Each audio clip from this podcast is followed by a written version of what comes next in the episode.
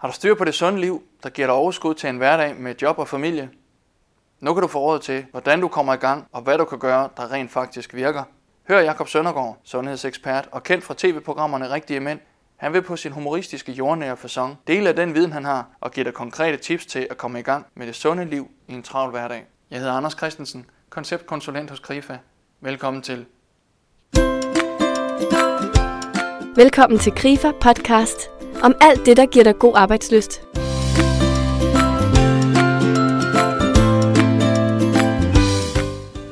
Jakob, Mr. Sund, eller hvad kalder du dig selv? kropsmekaniker og hjernegymnast. Wow. Fordi det er det, jeg gør. Jeg hjælper folk med at få rettet op på de skavanker. Der er en, øh, en lettere øh, molestreret bil, som tidligere har været en øh, måske en meget god sportsvogn at køre rundt i. Men øh, over tid er der kommet nogle buler, der kom nogle skavanker. Undervognen er måske ikke så stram længere. Øh, og der tænker man, nu skal den her snart skrotte, så kan, det, så kan det også bare være lige meget. Men altså pointen er tit, at det handler i virkeligheden i langt høj grad om at være i stand til at kunne genopfinde sig selv. Og det er det, som jeg hjælper med, at kunne finde tilbage til, til de ting, der har fungeret tidligere. Fordi at der er altid et håb om at uh, kunne komme tilbage på linjen igen.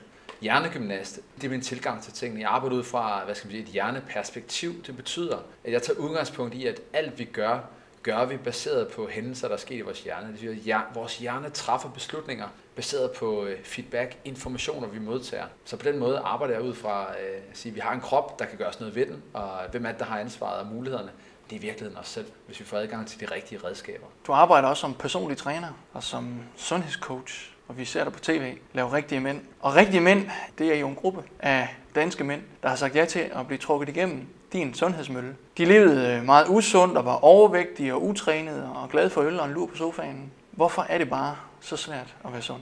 Åh oh, ja, hvorfor er det svært at være sund? Jeg tror som udgangspunkt, at mange forventer, at det skal være sværere, end det behøver at være. Fordi når vi sådan ser på sundhed generelt, så er der mange, der tænker, at hvis ikke vi får trænet nok, hvis ikke vi får spist nok grøntsager, så er vi ikke sunde nok. Og så kan det også være lige meget. En god måde at forstå sundhed på, og den måde, som, det, den måde jeg bruger begrebet, det er, at vi skal anerkende, at der er en biologisk, der er en social, der er en mental side af sundhed. Den biologiske, det er det, som tit bliver talsat. Også meget af det, der sker i fjernsyn med rigtige mænd med, øh, hvad skal de spise, og de skal lave en Xterra. Men det vi også skal huske på, det er, at, at mændene de afspejler også i virkeligheden en stor del af det samlede sundhedsbegreb, jeg har med at sige. Den biologiske sundhed, det er, hvad vi øh, spiser, og hvordan vi træner, hvordan vi sover. Så er der den sociale, det handler i høj grad om, hvad er det, vi gør sammen med andre mennesker? Og så er der den mentale sundhed, der handler om, gør vi noget, vi virkelig godt kan lide? Er det meningsfyldt? Og det er summen af de her tre markører, der udgør den totale sundhed. Så rigtig mange mennesker går i virkeligheden rundt og er, og er relativt sunde, men dunker nok sig selv lige lovligt meget i hovedet, fordi at de ikke kan leve op til, til nogle hårde koststrategier, eller ikke lige får trænet nok. Men det handler om at se på den samlede pakke. Og det synes jeg i virkeligheden er et relevant perspektiv på sundhed. Det kan let blive for fanatisk og slappe nu af og så videre. Men det at anerkende, at der er en biologisk, social og mental side af sundhed, det legitimerer at interessere sig for at være et sundere menneske ud fra et biologisk perspektiv. Det vil sige, det er okay at, at gå op i at få trænet. Det er okay at gå op i at få spist de rigtige ting. For det, der sker, når man har øget sin totale sundhed, så kan man gøre det, som i virkeligheden er det allervigtigste, og det er at gøre sin pligt. Sin pligt handler om at varetage de opgaver, det ansvar, man har i de relationer, man indgår i. Relationer, det er for eksempel for mit vedkommende. Jeg er gift, jeg har en kone, hun skal føle sig lykkelig. Jeg har en søn, han skal vokse op og føle sig tryg og have en mindeværdig opvækst. Jeg har mig selv, jeg skal passe på. Jeg har et arbejde, jeg skal ud og levere, så jeg skal være velforberedt. Så på den måde har vi alle sammen sat os i en række forpligtende relationer, og dem skal vi leve op til. Og det er alt andet lige lettere, hvis man har et fysisk overskud. Så det du egentlig siger også, det er, at det er ikke helt så fedt, at man er for nørdet eller går for meget op i sin sundhed. Det handler om at finde balancen, fordi det her, lad os bare sige, Ironman-symptomet, hvor forældre bruger 15-20 timer om ugen på at cykle og løbe og svømme, det er jo et total no-go, hvis du skal have et job, et parforhold og en børnefamilie ved siden af. Det kan simpelthen ikke lade sig gøre at, at finde tiden til alle de der ting. Og på den måde, der ender det jo med at være, det kan godt være, at det ud fra et biologisk perspektiv, det er godt at få en, få en øh, lavere hvilepuls, det er godt for blodtrykket osv., hvis man gør det i en passende mængde. Men hvis det er på bekostning af, at du varetager de vigtige relationer, du indgår i, som altid skal komme før den ordnede sundhed, så er det ikke sundt længere. Så det handler om at gøre det, der skal til for at have et passende niveau af sundhed, så du har energien og overskud til at kunne varetage de forpligtende relationer, du har sat dig i. Hvad kan du med din viden og din erfaring som personlig træner for mennesker, der bruger meget tid på deres arbejde og karriere, hvad kan du give råd til os almindelige danskere, der gerne vil have det rigtig godt med os selv og være sunde og i form? Altså, det er jo et meget stort spørgsmål, baseret på, hvor kort tid vi har, og også baseret på, hvad der er realistisk at formidle i en podcast. Og der, hvor de fleste de knækker nakken, når de går i gang med et sundhedsprojekt, det er, at, at man, bliver for, man bliver for vidtfavnende. Man vil gerne det hele på én gang. Og det vi ved omkring vaneændringer, det er, at det er utroligt svært at ændre på vaner. Grunden til, at det er svært at ændre på vaner, det er fordi, at det er vores hjerne, der bestemmer. Og vores hjerne elsker de ting, der er. Den bryder sig ikke om, den bryder sig ikke om, at der er forandringer. Den bryder sig ikke om nye ting. Hjernen går ikke ind og vurderer, om det her nye med at skulle være sund, at skulle løbe og skulle spise grøntsager, om det er godt eller skidt, objektivt set. Den går ind og så vurderer, er det her anderledes end det, vi er vant til? Er det her et nyt scenarie? I så fald, så skal paraderne op, og man er virkelig nødt til at starte varsomt.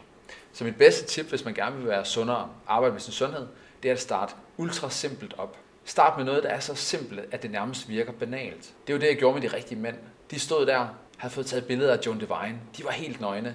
De havde mærket alle deres fysiske begrænsninger ude i skoven. De får at vide, at de skal gennemføre en X-Terror. Jeg siger så til dem, hør her gutter, I skal starte med at drikke 2 liter vand om dagen. I skal spise æg til morgenmad, og I skal lave det her meget simple træningsprogram. Det tager 20 minutter, det er ikke hårdt, det er motorik, som et fireårigt barn vil kunne gøre. Det er der, vi starter. Det er ikke det samme som, at det er det eneste, vi skal fortsætte med at gøre, men vi er nødt til at anerkende, at de her mennesker havde øvet sig i 15-20 år i at være usunde. Så hvis man er en rookie, en nybegynder inden for sundhed, så er man underlagt de samme vilkår som hver andet menneske, der prøver på at ændre på noget, og det er, det er svært. Det er det, vi udnytter, når vi stiller mindre krav, end hvad der forventes. Det giver muligheden for at kunne mestre noget. Og hvis det er noget, vi tænder på som mennesker, det er at mestre noget, blive god til noget. Og det er noget af det, du er inde på i din bog, der hedder Træn som en mand. Lad mig lige sige det med det samme. Den henvender sig ikke kun til mænd. Øh, og jeg ser også programmerne Rigtige Mænd som en inspiration til både kvinder og mænd. Men øh, noget af det, du er inde på i din bog, det hedder Stages of Change. Hvad handler det om? Stages of Change er en model opstillet af tre psykologer, der har observeret mennesker, der selv har formået at ændre på deres vaner, uden at de er blevet faciliteret af andre mennesker. For eksempel en coach som mig. Så hvad er det de her mennesker, der selv har været i stand til at ændre på tingene, hvad har de så til fælles? Og det de observerer, det er, at alle de mennesker, der formår med succes at ændre vaner, de går igennem en model defineret af dem. Og det, den, det den modellen til udgangspunkt i, det er, at der er nogle forskellige stadier. Lad os bare tage det første stadie, det er lettere for mange at relatere sig til.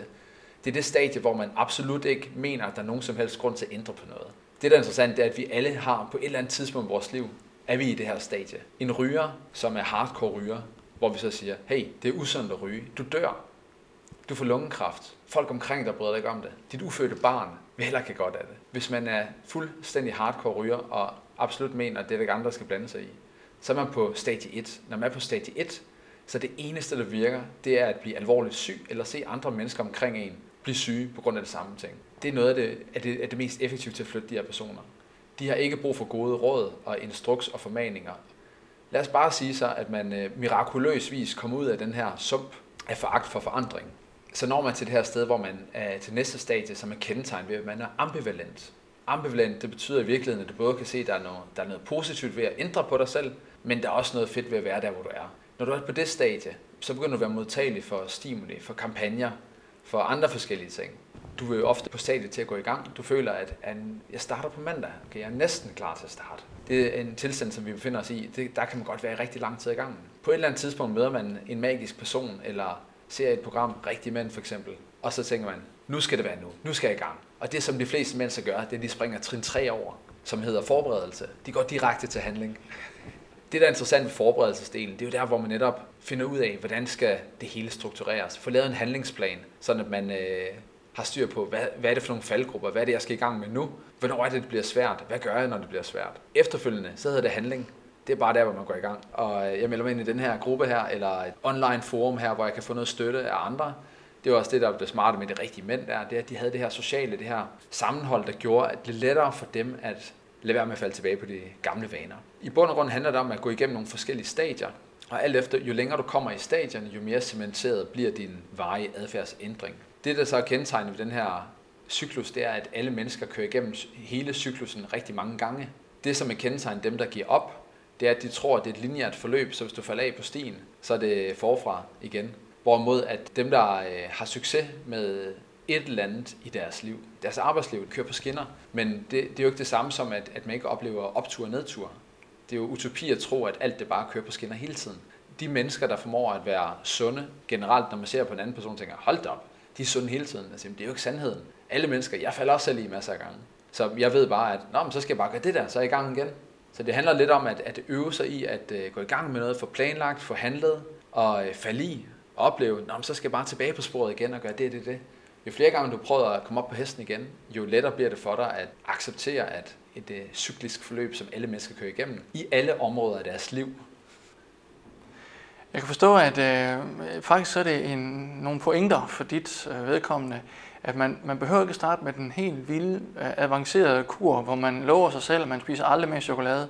Man må faktisk øh, gerne øh, falde i en gang imellem, og så handler det om at, at motivere sig selv igen, altså komme på hesten igen, komme i gang igen, så man ikke bare tror, at nu, nu kan jeg lige så godt smide det hele ud, og øh, nu har jeg spist den der ene flødekarmel, og så er det helt ødelagt. Øh, indlægger du selv nogle dage, hvor du en gang imellem øh, ja, ikke lever sundt? Jamen, altså, øh, det kommer altså på definitionen af sundhed. Nu kan du prøve at se, hvad jeg har købt her i lufthavnen. Det er sjovt, du nævner chokolade, ikke? For jeg har fem plader chokolade her. Og det Jacob han hiver op her, det er den ene luksusplade chokolade efter den anden med 88% mørk chokolade, og der er sandelig også noget her, der hedder lys chokolade, og 70% mørk Hispaniola chokolade. Jeg Det ser er, lækkert jeg, ud. Jeg er chokoladefreak, så, øh, så derfor, altså, jeg, jeg går efter en, øh, altså generelt i forhold til motivation, så plejer jeg altid at spørge til min fordom, hvor mange af jer falder i, har prøvet at falde i? Og der alle griner, alle rækker hånden, øh, rækker hånden op. Altså, det er, jo et, det er jo et sundhedstegn at falde i. Det betyder, at man tidligere har været enormt motiveret. Man kan kun falde i på noget, man har startet op. Så det at falde i er jo et tegn på, at man rent faktisk har rykket sig med et eller andet. Og derfor i forhold til motivation, du spørger også mig, jamen, har jeg selv indlagt nogle, øh, nogle ting, hvor jeg planlægger at være usund. Øhm, jeg tager ikke altid stilling til, om ting er sunde eller usunde. Nogle gange gør jeg bare ting ud fra et lystbetonet perspektiv, uden at vurdere, om det er sundt eller usundt. Og det tænker jeg også lidt af sådan en fælden, vi godt kan komme til at falde i nu om stunder, fordi sundhed er så ind, det er, at man hele tiden vurderer, om det er rigtigt eller forkert. I stedet for bare at sige sådan, øh, når det så er sagt, for jeg har også en dreng, øh, og han får selvfølgelig også lov til at få slik en gang om året. Nej, det er en joke. Hvad det hedder, øh, vi prøver på at dyrke det her øh, med at sige, et fornuftigt forhold til, øh, til slik, en til to gange om ugen, fredag og lørdag, hvor, vi, hvor vi så selvfølgelig vælger at, at være usunde, hvis vi skal kalde det det. Når vi er usunde, så vælger vi så bare ting af god kvalitet. Det vil sige, jeg køber chokolade fra Peter Beyer, som dem jeg har med her for eksempel, eller fra Summerbird, eller et andet godt sted, hvor jeg ved, at, at det rent faktisk er chokolade der i, at det ikke er en eller anden mystisk blanding, der kemisk er blevet fremstillet, som de på magisk vis kan få til at smage chokolade. Prøv at gå efter kvalitet, en uh, low crap diet kalder jeg det. Så i stedet for en low carb diet, så er det en low crap diet. Jakob, vi skal prøve at tage en case. Det første, jeg siger, det er, hjælp mig. Jeg har kørt helt skævt. Jeg arbejder meget, og det er spændende på mit arbejde. Jeg forfølger mine drømme, og jeg, jeg vil have gang i min karriere. Desværre så har jeg ikke så meget tid til at træne. Jeg vil egentlig gerne. Jeg bestiller pizza, når jeg endelig er hjemme, og jeg falder tit i søvn på sofaen. Om aftenen får en fjernsyn med chokolade eller en pose chips, eller har lige taget en godnatøl. Hjælp mig. Hvad vil du gøre her? Altså det her vores øh, caseperson, han har brug for. Han har brug for en, en damage control. Den øvelse, jeg tit laver med, med folk, når de fortæller den her historie, fordi der er rigtig mange, der har det på den her måde. Og det er fuldstændig normalt. Det, der er endnu mere normalt, det er, at man faktisk overvurderer, hvor skidt det står til. For hvis vi spørger den her case her, okay, ordnet set, fortæl mig, hvor tit du falder i, så vil han sige, det gør jeg det meste af tiden. Så det, jeg beder folk om i det her tilfælde her, det er at tegne en lodret linje, og så angive til at starte med, hvornår er du står op? Lad os sige klokken 7. Du spiser morgenmad. Du er på arbejde klokken halv ni måske. Så er der frokost klokken 12. Vi indsætter de her klassiske tidspunkter med frokost, aftensmad, hjem fra arbejde, foran fjernsynet osv. Og så går vi ind og ser på, hvad er det, du vurderer hos dig selv, der er problematisk adfærd. Og så finder vi ofte ud af, at det i virkeligheden er i tidsrummet. For eksempel fra klokken 20.30 til 22.30, at der er ballade. Så i stedet for, at den her person her, han går og tror, at i virkeligheden er han et håbløst tilfælde det meste af dagen, og det kan hele næsten også være ligegyldigt, for man gør alligevel ikke noget rigtigt. Så isolerer vi i virkeligheden problemet til at være et afgrænset tidsrum på to timer. Det gør det lige pludselig langt mere sådan håndgribeligt at håndtere det.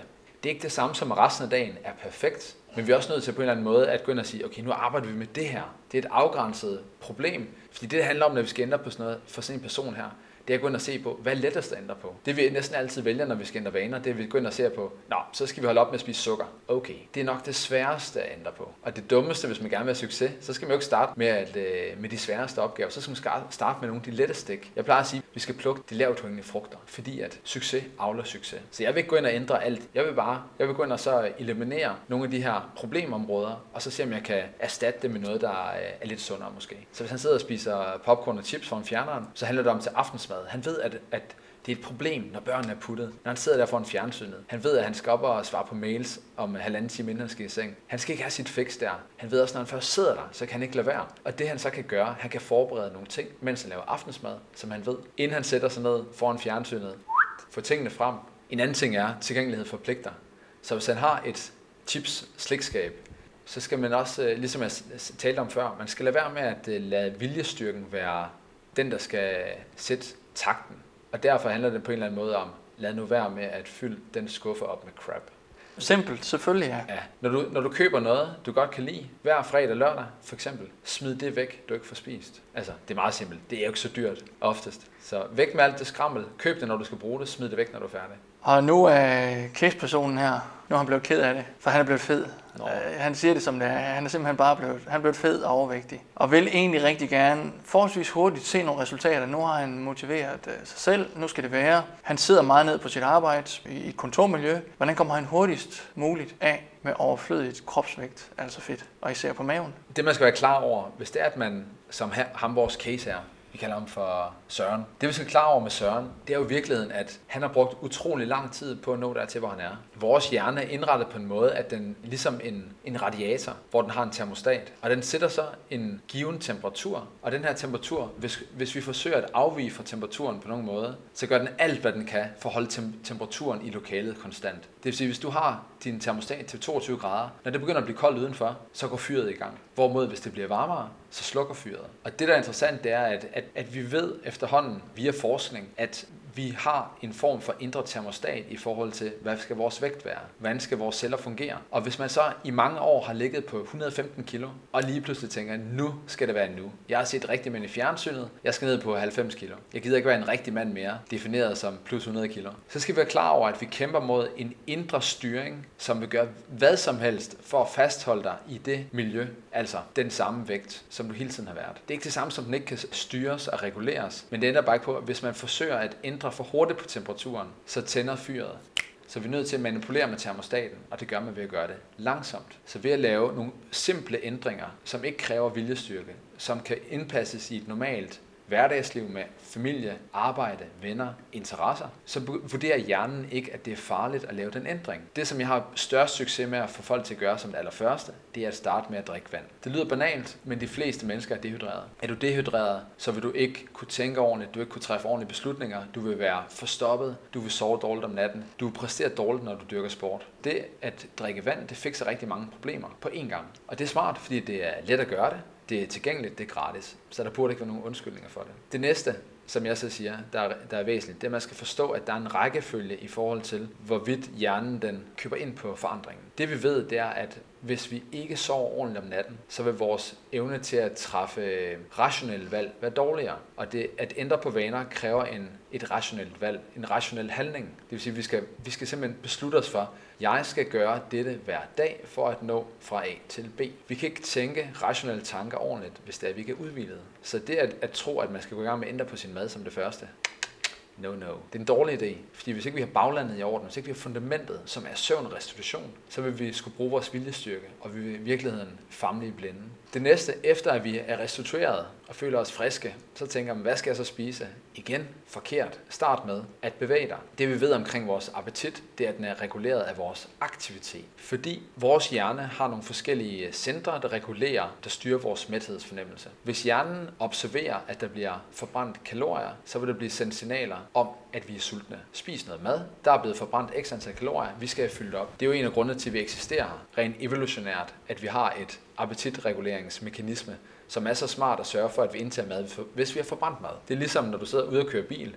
Du tanker også altid øh, din bil op, når den røde lampe lyser, eller måske lidt før. Og det er nøjagtigt det samme, der sker i vores hjerne. Heldigvis, uden at vi skal træffe en aktiv beslutning om, Nå, jeg kan mærke, at jeg har forbrændt nogle kalorier, nu skal jeg spise noget mad. Det er ikke nogen beslutninger, vi selv er herover. Det er noget, der sker på nærmest i den her krybdyrhjernen. Og det er derfor, at det er så svært at ændre på den, for det er ikke en del af vores hjerne, vi har aktiv kontrol over.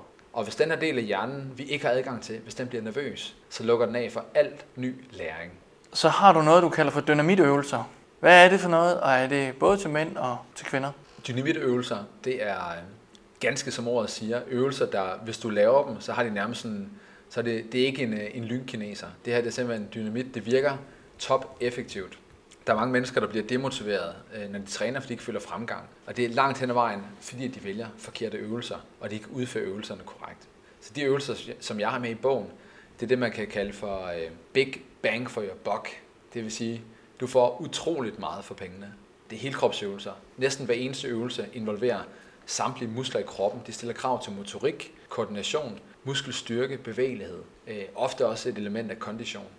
Og det er den måde, man gør det overskueligt at blive sundere. Man skal gøre de her de simple ting rigtigt og gøre det reelt. Sund kost, det taler du en del om. Og øh, i din bog, der skriver du også om, om kål. Jeg hader kål. Du skriver det så direkte i din bog. Ed kål. Altså langt hen ad vejen, den her bog er jo skrevet til mænd, men som du selv er inde på, så er det, altså om du er mand eller kvinde, altså du vil kunne finde inspiration i det. For mændene, jeg tror det der er forskel på det, grund til bare lige for at tage den først, det er, at, at det, sproget er i værkstedshumor-kategorien. Det vil sige, at mænd vil synes, den er sjov. Jeg tror, kvinder synes, det er skægt at se på som fluen på væggen. Dermed ikke sagt, at, at det ikke er en bog, hvor indholdet kunne have sin relevans for kvinder. I forhold til, hvorfor æd kål. Det er også igen for at se på, øh, ligesom jeg har dynamitøvelser, så er der også øh, dynamitmad, kunne jeg kalde det. Og kål er simpelthen pound for pound noget af det mest effektive, du kan spise, hvis du gerne vil have en hurtig forøgelse i energi, velvære og en sund krop. Det går ind og hjælper på fordøjelsen. Det giver dig hurtig energi. Der er væske i, så du bliver rehydreret, hvis nu du er dehydreret. Det er godt i forhold til afgiftningsprocesser i kroppen. Det er godt i forhold til, det er cancerforebyggende. Det er godt, hvis du gerne vil præstere bedre med din sport. Så øh, det at få kål, det er enormt effektivt. Kål og broccoli og øh, nogle af de andre hvidkål, spinat. Vi skal bare se, at hvis vi virkelig gerne vil have resultater hurtigt, effektivt, så er det de kategorier, vi skal arbejde med. De fleste selvmord i Danmark bliver begået med kniv og gaffel et fedt citat fra din bog. Kan du nævne nogle øh, rigtig sunde råvarer? Det kan være rigtig godt for os at putte i vognen, når vi skal ud og handle. Altså, der er kun næsten én ting, der er værd at udtale sig om, og det er børneopdragelse. Men i forhold til næring, der er så mange forskellige poler. Alt efter hvilke studier man fremhæver, så kan det ene være sundt den ene dag, og den næste dag, der kan den, den tilsvarende fødevare være usund. Dermed ikke sagt, at det er sandheden, men det er det budskab, der bliver udmeldt. Det, som de fleste forskere, nærmest alle, er enige om, det er, at det er godt at spise flere grøntsager. Så hvis man øh, ikke er på proteinvognen, som, øh, eller hvad skal man sige, animalsk, animalske fødevarer, vil jeg nok hellere kalde det, øh, her særligt æg og kød og øh, fisk, så øh, det at få flere grøntsager på en eller anden måde, det er en god ting. Et godt tip, hvis man ikke gider at spise dem, det er, at man kan juice sine grøntsager. Det er en god måde at få opkoncentreret mængden af alle de her aktive stoffer. En anden måde, du kan gøre, som også er super effektiv, og det mætter, ja, du tager dine grøntsager, så blender du dem. Blender det bare hele vejen ned i en blender, mos det hele sammen. Tilføj noget øh, lidt kokosmælk, og eventuelt smag til med nogle krydderier. Og så drikker du det. Og igen, det her det smager ikke som om, at du har fået en jordbærmilkshake på McDonald's. Okay? Og det er du nødt til at anerkende, at nogle gange så smager tingene ikke lige så godt, som du havde håbet på. Men det er også der, hvor du må på en eller anden måde, hvis du gerne vil det her, så må du prøve at eksperimentere med at proppe forskellige ting i den der blender. Har livsstilsomlægning til et sundere liv med både træning og sund kost og søvn, har det i virkeligheden ikke mere med mental sundhed, psykologi at gøre? Handler jo. det dybest set ikke om vores psyke? Det handler i høj grad om vores psyke. Hvis det er i hovedet, det foregår, kræver det så egentlig ikke bare en høj grad af selvdisciplin at være sund? Det kunne man godt blive fristet til at tro. Men det vi skal anerkende, det er at, at ændre på vaner, det at være sund, det at gøre, træffe aktive valg, det er alt andet lige lettere, hvis man gør det sammen med andre, og at man har støtte for andre. Det, der er kendetegn ved folk, der mestrer ting, det er, at de indgår i støttende relationer. Det vil sige, der er folk omkring dem, der tror på dem. Der er folk omkring dem, der støtter dem op deres aktive tilvalg om at være sund. Så derfor, jo, jo færre støttende relationer du har, jo væsentligere bliver din viljestyrke og selvkontrol. Men som jeg sagde tidligere, sundhed bør ikke handle om viljestyrke. Det er der, hvor det bliver en besættelse. Sundhed bør handle om ting, man gør af ren og skær lyst. Her til sidst, hvad vil du sige til de danskere, der virkelig ønsker at få tændt gnisten igen og komme i gang med det sunde liv med den høje livskvalitet? Jeg vil sige, at de skal genopfinde sig selv. De skal se tilbage på tidligere episoder af deres liv, hvor de har haft succes med at gøre noget, der er sundt. Alle mennesker, uanset hvor håbløst det ser ud, de har haft perioder i deres liv, hvor de har mestret et eller andet. Det kan være, at de gik til svømning, det kan være, at de gik til fodbold, det kan være, at de styrketrænede var en del af et, et, øh, et fællesskab i et fitnesscenter, gik til CrossFit. Det tror tilbage, de er blevet forældre, de falder af på den, men de vil gerne tilbage igen. Så det handler om på en eller anden måde, i stedet for at tro, at vi nu skal finde på det hele forfra, så skal vi gå ind og finde ud af, hvad har jeg tidligere gjort, der gav mig energi? Hvem gjorde jeg det sammen med? Hvad skal der til for at komme i gang? Så det handler om at se tilbage på tidligere erfaringer, og så handler det om at samle bolden op. Ja, vi skal holde hele livet. Her kommer Jakobs hovedpointer. Start med små skridt i retning af et sundere liv. Ved at ændre dine vaner langsomt, ellers vil din krop arbejde imod. Drik vand hver dag. Find ud af, hvornår du oftest spiser usundt. Forbered en tallerken med sunde ting, når du ved, at det bliver fristende at gå i slikskabet. Giv dig selv lov til at være usund, bare en gang imellem. Smid det ud, du har til overs, så du ikke har et skab, der konstant lokker. Og køb kun kvalitet frem for kemisk e-mærkeslik.